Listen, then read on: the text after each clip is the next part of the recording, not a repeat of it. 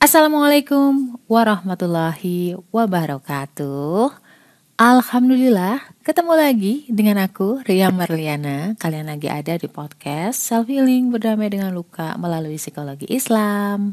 Ada gak sih orang di sini yang lelah dalam berdoa? Oh banyak, banyak, banyak banget ya. Termasuk saya. Sering banget lelah dalam berdoa. Tapi ternyata ada hal-hal yang keliru dalam berdoa. Serius. Tapi untuk kali ini kita akan ngomongin dari segi yang lebih general, lebih luas, tetapi tidak akan terlepas dari Islam itu sendiri. Pengen naklukin diri sendiri atau pengen naklukin hati golongan darah B, wajib banget baca. Jangan deketin golongan darah B sebelum miliki buku Beauty in Abyss ini tenang aja karena bahasanya tuh bukan yang ilmiah-ilmiah banget. Ada cerita, ada narasi tapi nggak sepanjang novel-novel drama atau sastra. Cuman 25 ribu. Link pembelian terlampir nih.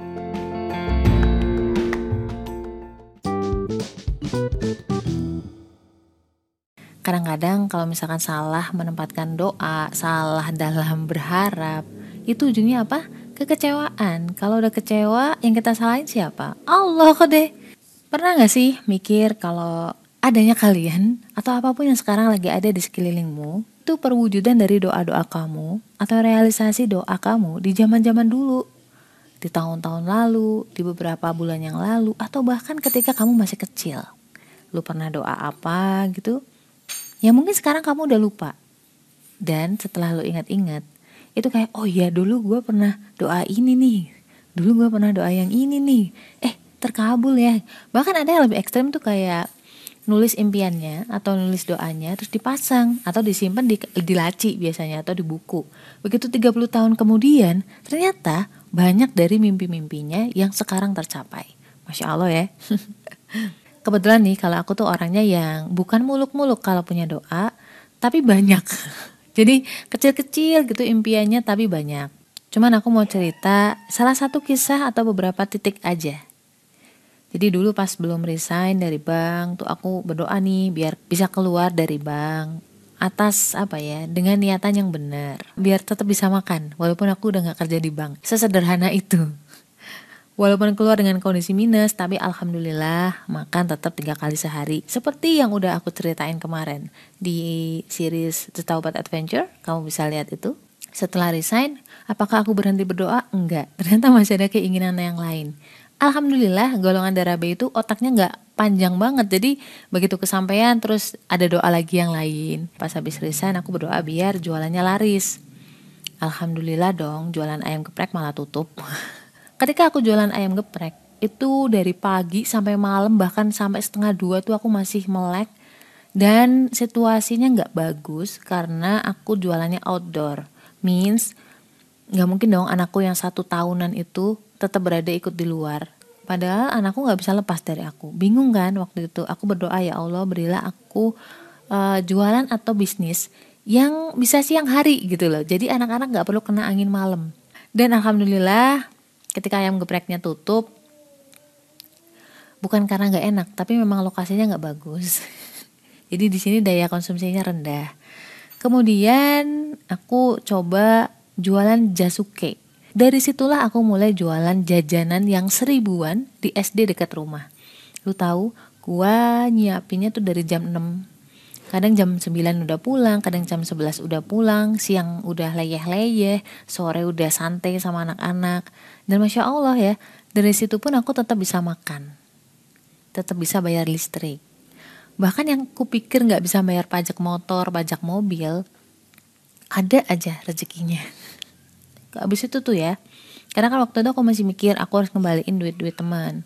Aku berdoa ya Allah tolong berilah hamba pekerjaan agar aku tuh bisa bisa apa ya bisa ngelunasin pinjamanku ke teman-teman. Alhamdulillah kalau misalkan dikasih kesempatan juga untuk melunasi hutang ribaku waktu itu.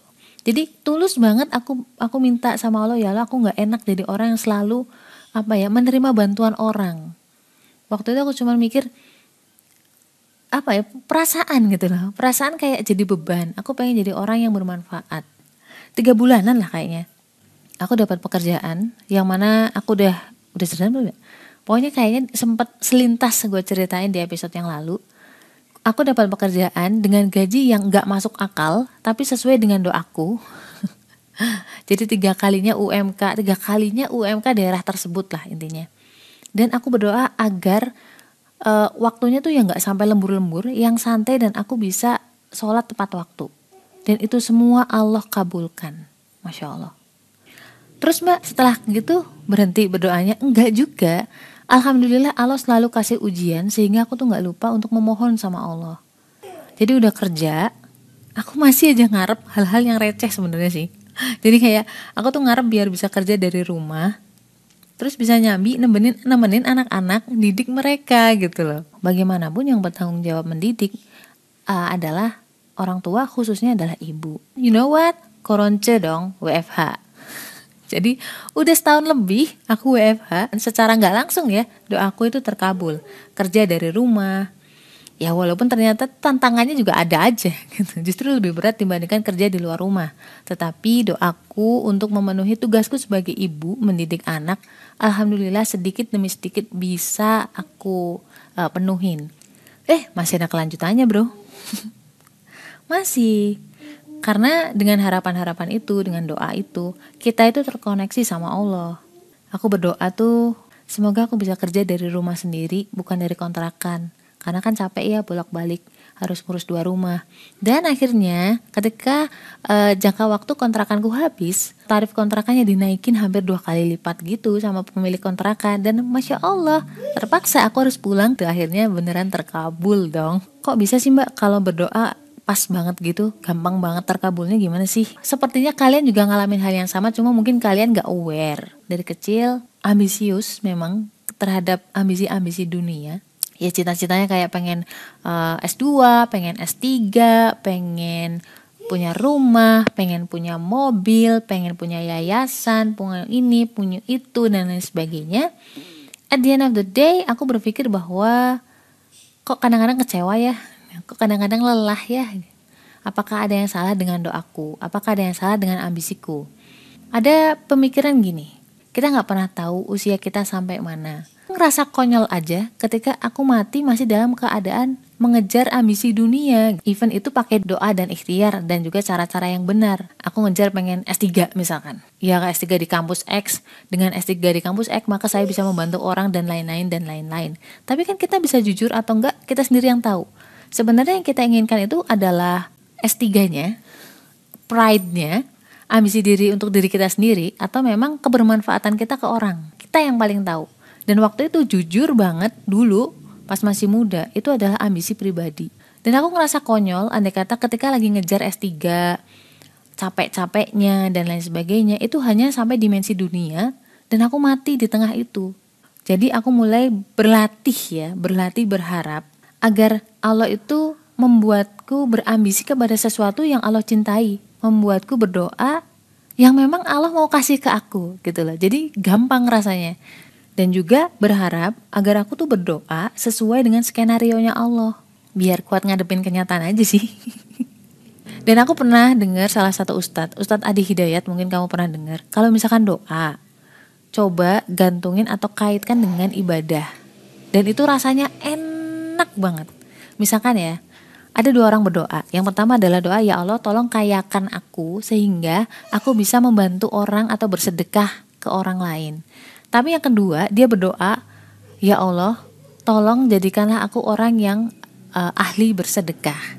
Jadi orang yang pertama sebenarnya dia tuh ambisinya kaya, tetapi seolah-olah nyogok Allah dengan nanti gue sedekah deh gitu.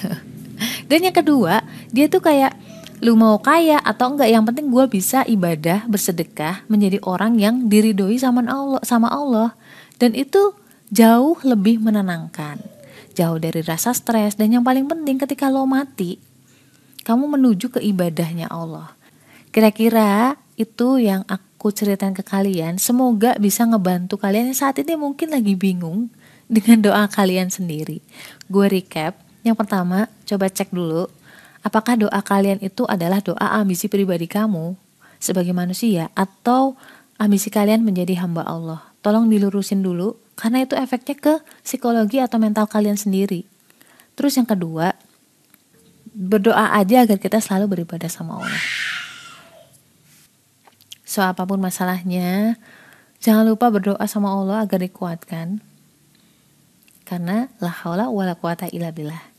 Stay love and assalamualaikum warahmatullahi wabarakatuh.